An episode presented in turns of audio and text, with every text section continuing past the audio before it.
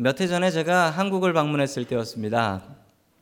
선물을 준비 못 해가서 그 제 조카들이 있는데 누님 누님 딸과 아들이 있는데 제가 선물을 준비 못 해가서 용돈을 줬습니다. 그 작은 조카한테 중학생이었는데요. 중학생 남자애한테 어, 돈을 얼마 줬습니다. 그랬더니 이 가난한 목사 삼촌한테 용돈을 받은 게 너무 신기했는지 너무 기뻐했습니다. 자, 그리고 나서 야간 자율학습 끝나고 온 제큰 어, 조카 여자인데요. 왔습니다. 그래서 제가 또 용돈을 주는데 얘는 크고 어, 얘는 책 사볼 것도 더 비싸고 그러니까 좀 더 줬습니다. 그러자 그 옆에서 같이 서서 인사하고 있던 아, 아까 저한테 용돈 받았던 둘째가 자기 받은 돈과 어, 누나 받은 돈을 비교하더니 자기 돈을 그냥 땅에 집어 던져버렸습니다. 여러분 주의하십시오. 애들이 크고 작고를 떠나서 용돈은 똑같이 줘야 합니다. 제가 실수했죠. 아, 조금 전에는 저한테 용돈 받았다고 막 기뻐가지고 날뛰던 그 친구가 딱 비교해 보더니 A 안 받아 하고 휙 집어 던지더라고요. 그걸 보면서 아니 내가 뭘 잘못했나 생각도 들고 비교가 이렇게 사람을 바꾸는구나.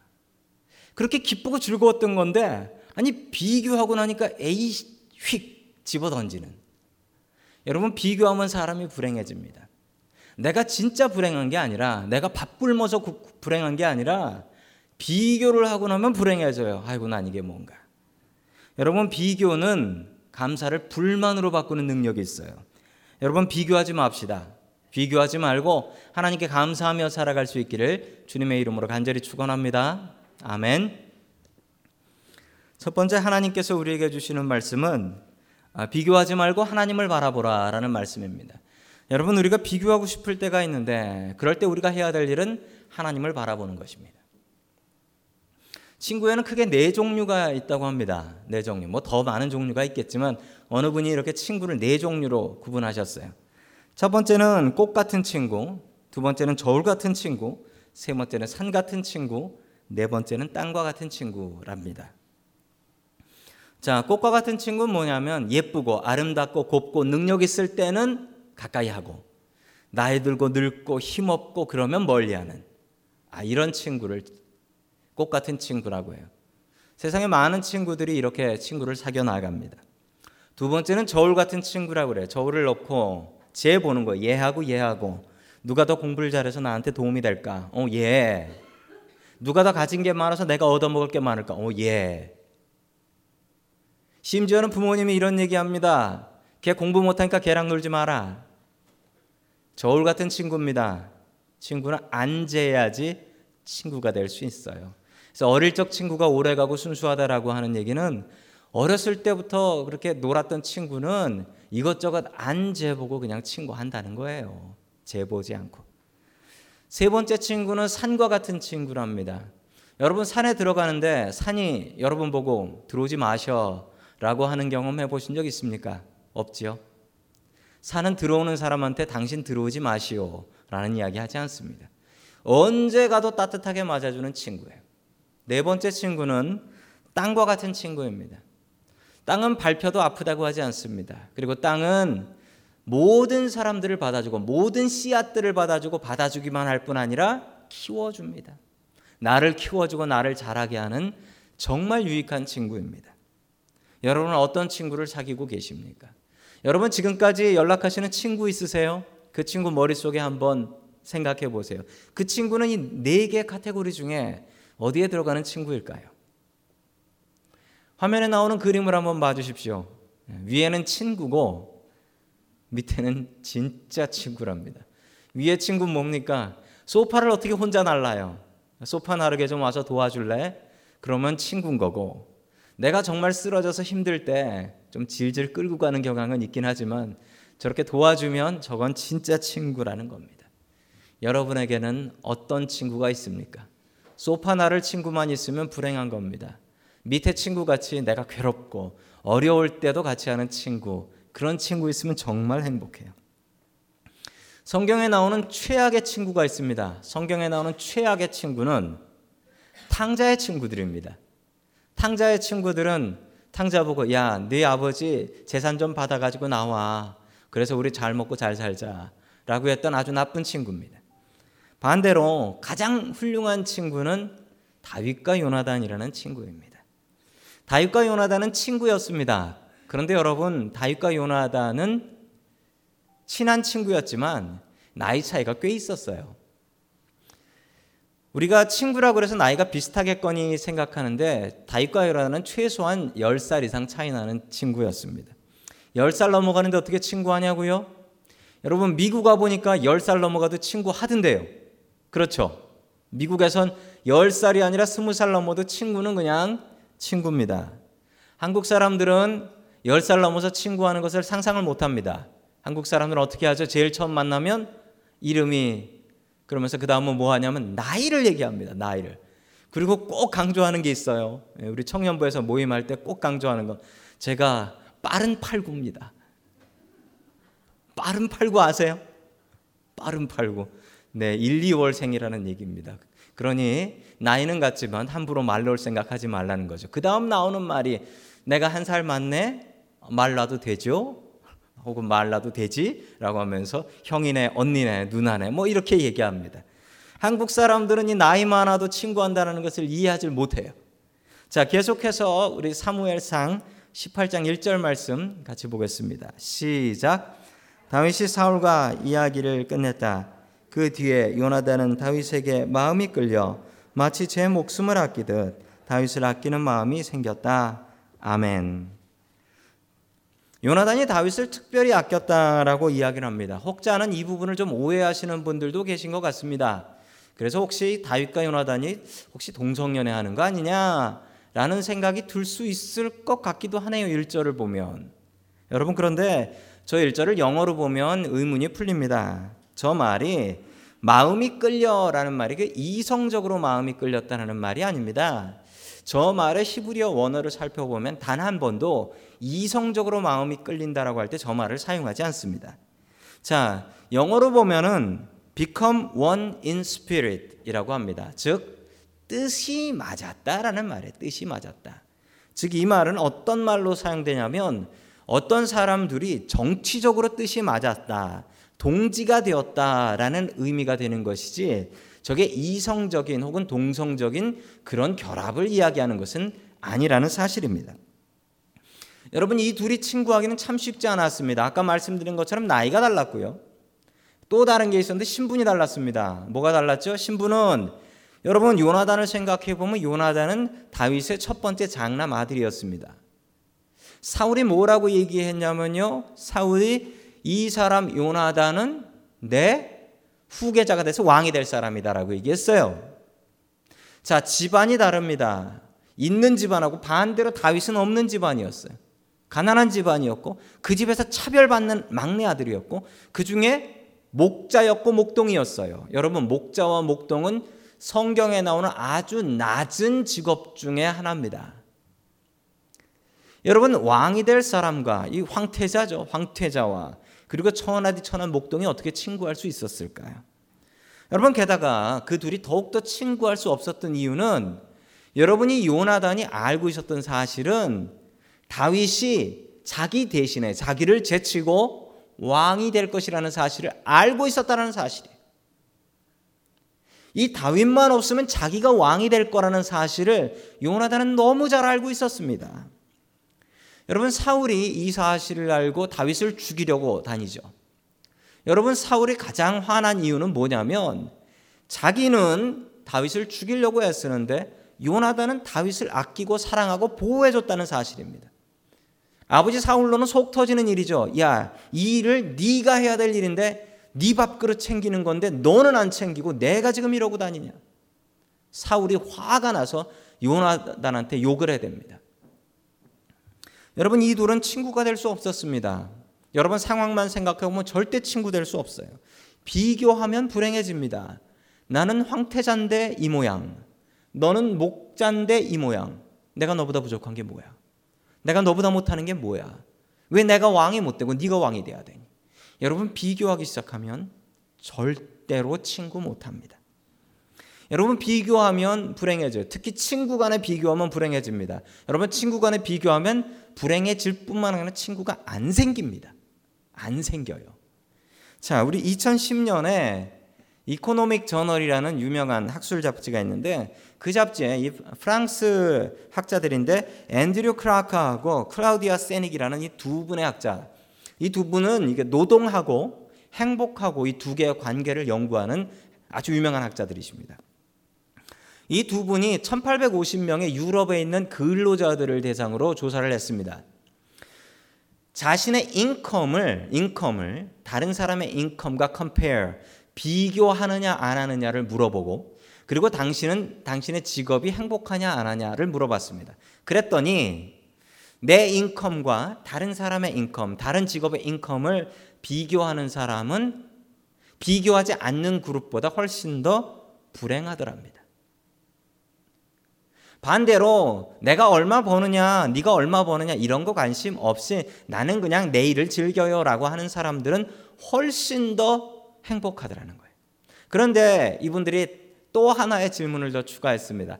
당신은 당신의 직장에서 혹은 당신의 친구들과 income, 예, 수입을 비교해 본 적이 있습니까? 그 질문을 했는데 그거에 yes라고 대답한 사람은 아까 income을 비교해서 불행하다고 하는 사람들보다 두 배 더 불행하더래요. 친구들이랑 얼마 버냐고 비교하지 마십시오. 두 배나 불행해집니다. 요나단과 다윗은 비교하지 않았습니다. 그랬기 때문에 친구 될 수 있었습니다. 비교했다면 불행했을 것이고 비교했다면 아마 요나단이 다윗 잡아 죽이겠다고 돌아다녔을 수도 있습니다. 요나단은 비교하지 않아서 행복할 수 있었습니다. 어떻게 하면 요나단이 비교하지 않았을까요? 여러분 요나단은 요나단도 사람인데 어떻게 비교를 안 하겠습니까? 요나단도 사람인데 그런데 요나단이 비교하지 않는 비결은 요나단은 비교하고 싶을 때마다 하나님을 바라봤다는 겁니다. 나는 나를 향한 계획이 있고 다윗 너에게는 너를 향한 하나님의 계획이 있다. 나도 하나님 믿고 너도 하나님 믿는다. 우리 각자에게는 하나님의 계획이 있다. 그러니 우리 비교하지 말자. 하나님 앞에 다 소중한 계획인데 내 계획은 왜 이 모양이야? 네 계획은 왜 이렇게 훌륭하지 하면서 비교할 필요가 없다는 거예요. 여러분 우리가 스스로가 초라해지고 남과 비교당하고 비교하고 싶을 때 해야 될 일은 하나님을 바라보라입니다. 하나님을 바라. 하나님은 나에게 특별한 계획이 있다라는 사실입니다. 여러분 제가 신학교 다닐 때 일입니다. 신학교에 가서 전 대학교 때 공부했던 것보다 신학교 때가 훨씬 더 어려웠어요. 저는 솔직히 신학교 가면 훨씬 더 그 학점 공부하기가 쉬울 줄 알았습니다. 근데 얼마나들 열심히 하는지 게다가 이 신학교에 모인 사람들은 다 하나님 믿잖아요. 얼마나 열심히 기도를 하는지 당할 수가 없더라고요. 자, 한 200명들의 동기생이 있었는데 누구나 다 처음에 어떻게 기도합니까? 1등하게 해주세요라고 기도하는데 여러분 1등은 딱 한 명밖에 못하죠. 다 열심히 하나님 나 1등하게 해주세요라고 200명이 뭐 신학생들 다 목사님 될 사람들인데 기도를 하면 하나님께서 누구 기도를 들어주셔야 될까요? 다들 하나님 아버지 그러면서 기도하는데 여러분 그 중에 1등하는 사람이 있어요. 물론 공부 제일 잘하는 사람이 1등합니다. 2등하는 사람이 있고 그 중에는 꼴등하는 사람도 있습니다. 여러분 꼴등한 사람은 지금 어디서 어떻게 목회하고 있을까요? 뭐그 저를 보시면서 근데 제가 꼴등은 안 했어요. 여러분 그런데 놀라운 것은 하나님은 1등을 향한 계획도 가지고 계시고요. 2등을 향한 계획도 가지고 계시고요. 꼴등을 향한 계획도 가지고 계세요. 근데 꼴등이 지금 꼴등으로 목회한다고는 얘기 절대 못 해요. 하나님의 계획은 놀라워요. 여러분 비교하고 싶을 때 비교 당할 때 우리가 해야 될 일은 하나님 바라보는 거예요. 하나님 바라보고 하나님 나를 향한 계획이 뭡니까? 나는 그 계획에 충실하며 최선 다하겠습니다. 요나단은 비교하지 않고 하나님의 계획을 봤어요. 그래요, 하나님. 내가 다윗을 밀어주는 거라면 밀어주겠습니다. 여러분, 너무 근사한 요나단이에요.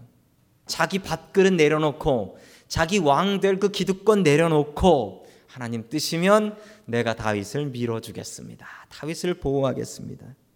하나님께서 원하시면. 여러분, 비교하기 시작하면 한도 끝도 없이 불행해져요. 나도 하나님 믿는데. 나는 우리 아버지가 왕인데. 내가 왕 돼야 되는데 네가 나보다 뭐가 잘나서 이러면 둘은 친구할 수 없어요. 서로 불행해져요. 여러분 요나단은 비교하지 않았습니다. 그래서 행복했습니다. 요나단은 하나님을 바라보았습니다. 비교 비교하고 싶고 나 자신이 초라해지고 괴로울 때마다 요나단은 하나님 바라보았습니다. 여러분 요나단처럼 하나님 바라보고 비교하지 않아서 행복할 수 있는 저와 여러분 될 수 있기를 주님의 이름으로 간절히 축원합니다. 아멘. 두 번째 마지막으로 하나님께서 우리에게 주시는 말씀은 비교하면 감삭거리가 불평거리가 된다라는 사실입니다. 여러분 정말 그렇습니다. 정말 그래요. 비교하면 감삭거리가 불평거리 돼요. 제가 제일 처음에 했던 얘기 생각나시죠? 좋아서 그렇게 감사하다가 비교하니까 에이 하면서 휙 집어 던지더라니까. 여러분 비교하면 하나님께서 주신 복이 감사가 불평거리로 변한다는 거예요. 여러분 요즘 세상은 사람을 비교하는 세상입니다. 사람을 비교해요.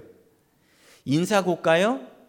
사람이 일한 것을 숫자로 평가해요. 넘버를 먹여서 그래서 너는 잘했으니까 프로모션, 너는 아니니까 너는 떨어진다. 학교에서도 마찬가지예요. 학교에서도 학생들을 비교해요. 너는 100점, 너는 90점, 80점. 그러니까 너는 A, 너는 B, 너는 C, 너는 D. 학교에서도 다 비교해요. 여러분 세상은 비교합니다. 얼마 전에 소치에서 소치, 러시아 소치에서 그 동계 올림픽이 있었죠.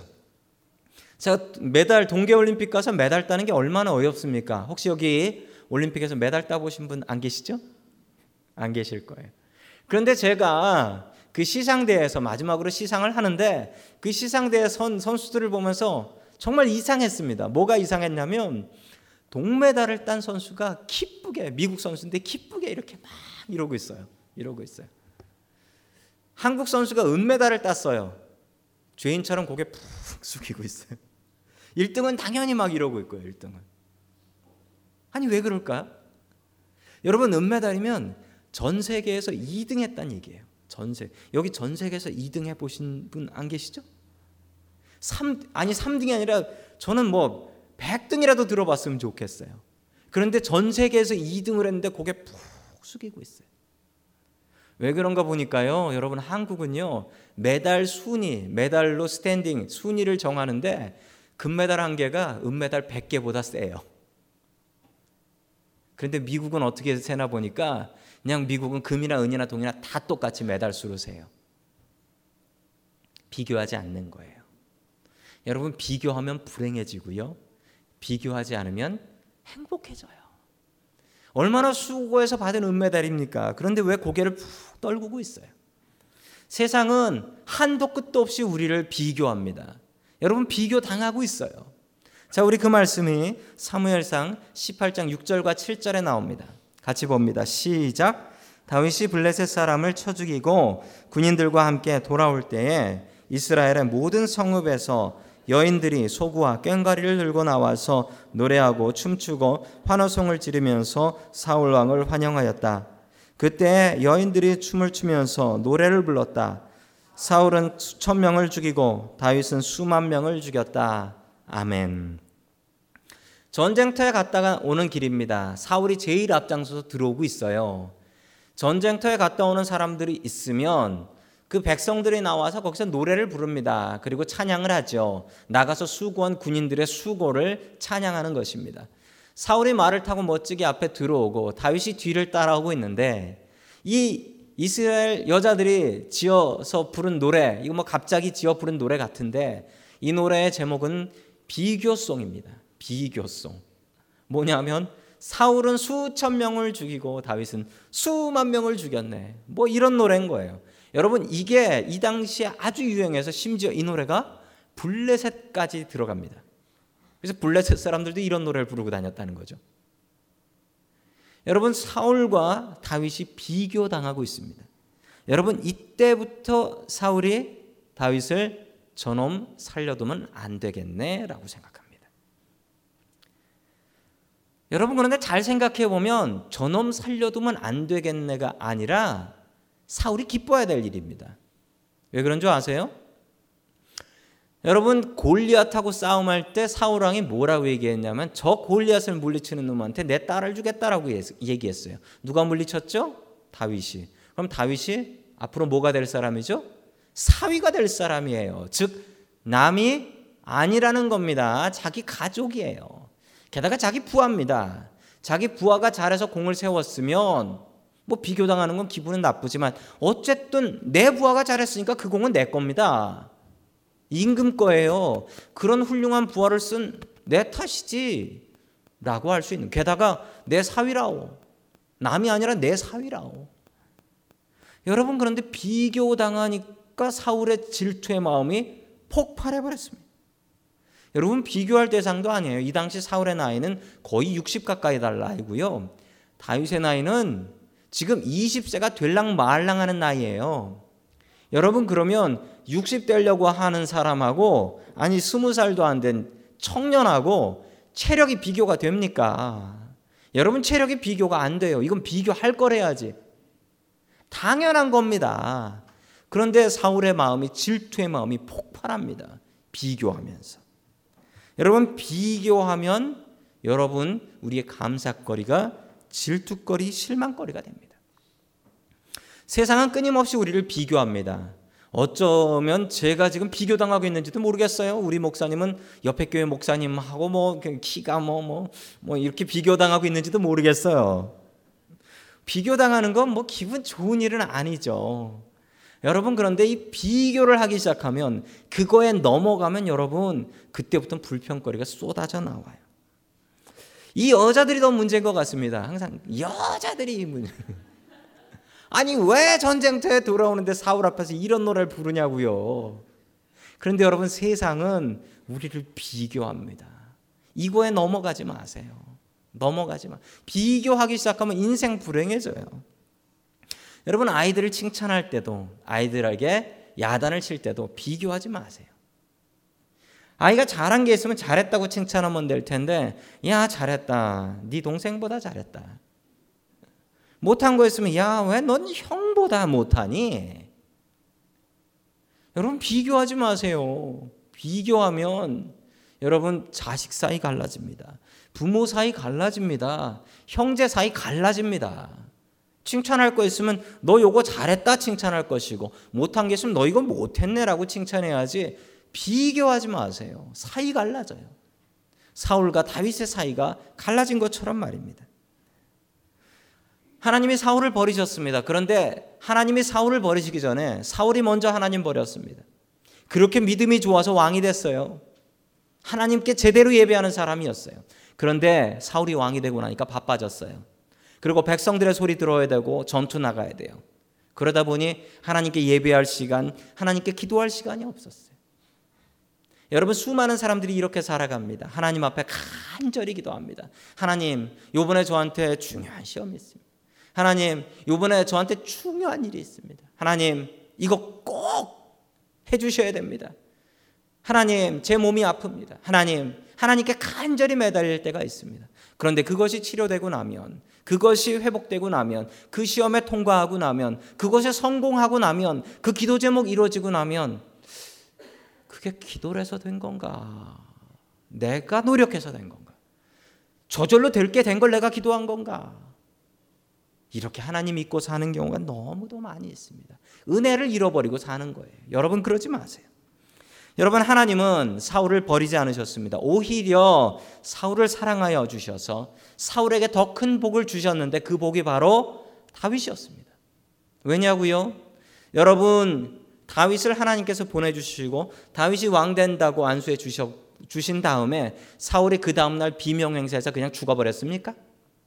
아니에요. 다윗이 그렇게 된 안수 받은 이후에도 사울은 15년이나 더 왕을 했습니다. 사울은 15년이나 더 왕을 했어요. 여러분 다윗은 사울에게 저주거리 불평거리가 아니었고 사울에게 자랑거리였습니다. 하나님께서 내려주신 위대한 군인과 부하였고 위대한 사위였습니다. 그런데요, 여러분 이것을 사울이 망쳐버립니다. 무엇으로? 비교로. 비교해서 망쳐버려요. 여러분 사울은 72살까지 왕 제대로 했습니다. 72살까지 왕 제대로 했어요. 하나님께서는 사울에게 72까지 왕할 수 있는 권세를 주셨습니다. 그런데 사울은 마지막 15년을 비교하며 저주하며 다윗을 쫓으면서 살았습니다. 그는 서서히 비교하면서 미쳐갔습니다. 그 스트레스에 스스로 미쳐가기 시작했어요. 여러분 이런 비교가 하나님께서 주셨던 복이었던 다윗, 그 집안에 주셨던 큰 복, 정말 훌륭한 사위였던 다윗을 불평거리, 원망거리, 저주거리로 바꿔 버렸다라는 거예요. 여러분 얼마나 많은 사람들이 이렇게 살아가는지 모르겠습니다. 사랑하는 장인 어른과 사랑하는 사위의 사이인데 서로가 비교하면서 저주하고 불행하게 살아갑니다. 사랑하는 남편을 다른 사람과 비교하고 왜 우리 남편은 이렇게 쥐꼬리 같을까? 사랑하는 아내를 다른 아내와 비교하며 왜 내 아내는 이거밖에 안 될까? 사랑하는 자식들을 비교하며 내 자식들은 왜 남의 자식들 같지 않을까? 사랑하는 부모님을 비교하며 내가 이렇게 안 되는 게 다 내가 부모 잘못 만난 탓이야. 여러분 비교하면 불행해집니다. 비교하면 불행해져요. 쥐꼬리 같은 그런 남편도 없는 사람도 있고 아내가 없는 사람도 있고 오히려 부모님이 없는 사람도 있습니다. 여러분 비교할 걸 비교해야죠. 여러분 비교하면 비교하면 감사거리가 바로 불평거리로 바뀌어요. 여러분 비교하지 마세요. 사탄은 우리를 비교시킵니다. 사탄은 우리를 비교시켜요. 비교하면 그때부터 불행해져요. 비교하면 그때부터 불행해지는 거예요. 여러분 비교하지 마세요. 감사하세요. 비교하지 않고 감사할 수 있는 저와 여러분 될 수 있기를 주님의 이름으로 간절히 축원합니다. 아멘. 여러분 제가 참 좋아하는 복음성가 가수가 있습니다. 박종호 씨라는 분이세요. 성악가시죠. 서울대학교 성, 어, 서울대학교 음대 성악가를 나오신 분이십니다. 이분의 찬양이 참 은혜로운 게 많고 우리 성가대에서도 가끔 이분의 찬양을 가지고 하나님을 찬양합니다. 저도 대학 다닐 때 이분 찬양 참 많이 들었고 지금도 많이 부르고 있습니다. 그런데 이분이 2000년에 갑자기 나는 가스펠 싱어에서 은퇴하겠습니다. 그러면서 은퇴하겠다는 거야. 아니 그래서 평생 찬양하는 게 우리의 직분이지 어찌 은퇴라나. 그러더니 몇 년 뒤에 컴백 쇼를 하더라고요.